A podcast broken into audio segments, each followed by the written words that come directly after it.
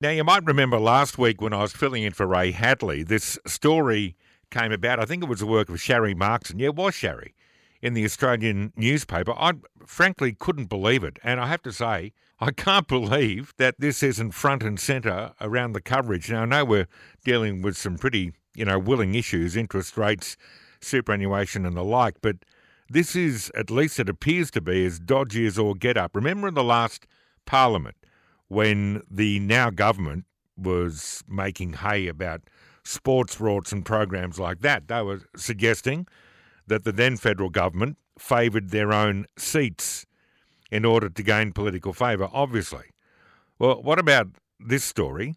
40 out of 54 locations for funding to boost mobile reception have gone to ALP seats in New South Wales, where I think there were tw- 26 seats who were recipient, 25 Labor. What the hell? Isn't that exactly what they were accusing the then government of doing? But it's almost like crickets. It's extraordinary. I want to have a chat here to David Coleman. He's a federal member for Banks and the Shadow Minister for Communications, who joins me on the line. G'day, David. Good to chat. G'day, Luke. Good to be with you. This is extraordinary. I can't believe there's not more noise about this. What are you intending to do? Will there be some kind of investigation? There has to be one, surely. Well, absolutely. I mean, this is a, this is an absolute shocker. Um, Labor has been caught red-handed. 40 out of 54 locations, the minister has hand-picked locations that are in Labor electorates. That's 74% of all the locations, even though Labor's only 33% of the regional seats. So, what we want to see is a full Senate inquiry into this. We want to go through all of the information, the emails, the text messages, the notes from meetings and so on, because this is dodgy. And we need to get to the bottom of what's gone on here because this is completely unacceptable. Has there been anything uh, put before you to suggest that there was a formula or that there was some kind of independent process? Or are you convinced that this has got the minister's hands all over it? Oh, there's no question it's got the minister's hands all over it. And the minister has been very careful not to say that there's been some sort of official government process on this. What she's basically saying is, oh, this is a whole bunch of uh, Labor candidates and Labor members and so on who put forward these locations, and she's basically gone, yep, but too bad if you live in the bulk of regional Australia, which is actually not held by the Labor Party, mm. because then you almost certainly have missed out. So it's open and shut. Like, uh, you know, there's no way you can say 40 out of 54 of the places in Australia that most need mobile reception all happen magically to be in Labor seats. Yes. You know, no one, no one believes that for no a minute. One, no one. So this Senate inquiry, and we're working with the other Senate crossbenchers to uh, seek to get this up and running.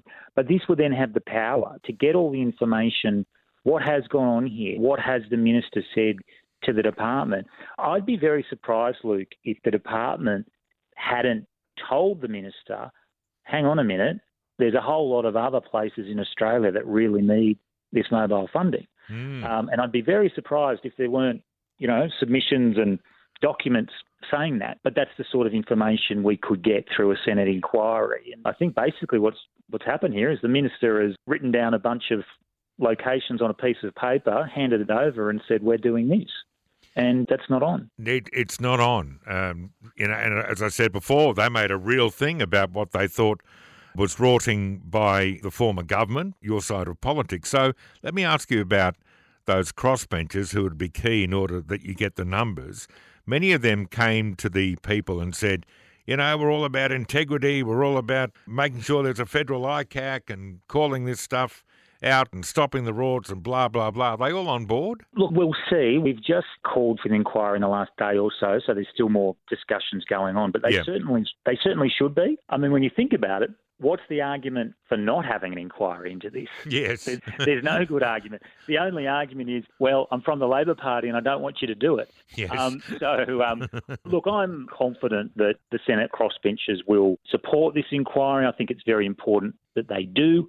As you say, they've uh, certainly had comments about uh, other grants programs in the past and they've been very focused on grants programs and so on. And this is a grants program that has been politically structured, politically biased, and politically motivated. And, you know, it's obvious as the nose on your face. Yeah. So I would certainly hope and expect that they will all get behind it. What's going on here? They said they would, obviously, they're the party of Medicare. They wouldn't cut it, but they cut those extra mental health places, which mm. the people I've spoken to say were so important.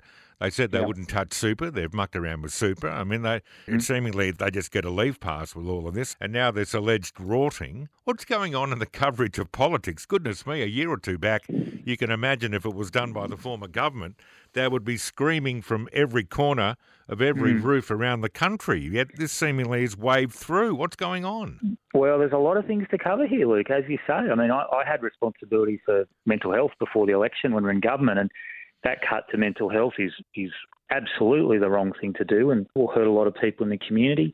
We've got Anthony Albanese saying before the election we're going to cut your electricity bills by $275. Yep. How many times has he talked about that since the election? Yep. Zero. Yeah. You know, before the election, we're going to make your mortgages cheaper. Now we've had nine interest rate rises since the election, and I think I think the prime minister thinks he can just sort of sail through and will not be scrutinised, but mm. that's not going to happen because there are so many problems with this government. There are so many things that they've done that they said they wouldn't do. They said they wouldn't touch super.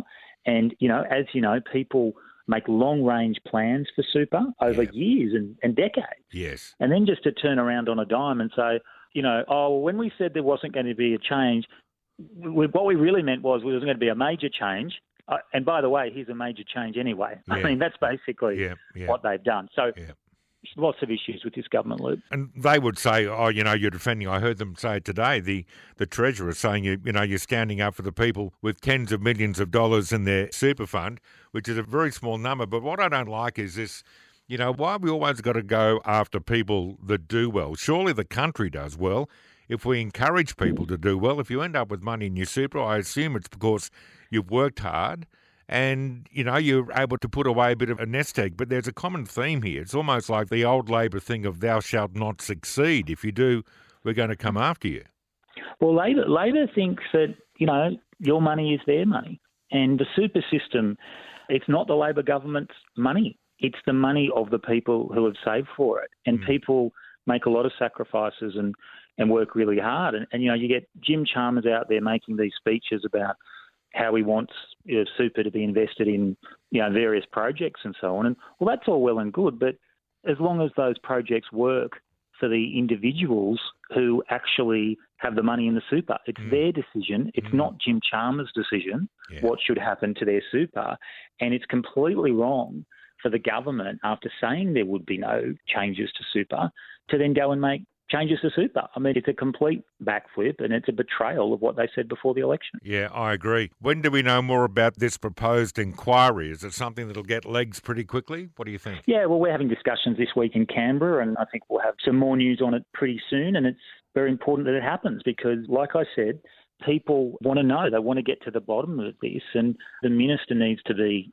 held to account. The explanations she's offered so far have made no sense at all unless you're looking at it from the political perspective of the Labor Party. Mm. And that's not what her job is. Her job is not to be the Minister for Communications for Labor electorates. Yes. Her job is to be the Minister for Communications for Australia. Yeah. And that's what we're going to be seeking to ensure that she does. Good on you. We'll talk again. David Coleman, Shadow Minister for Communications, thank you so much for your time. Thanks, Luke. Great to talk to you.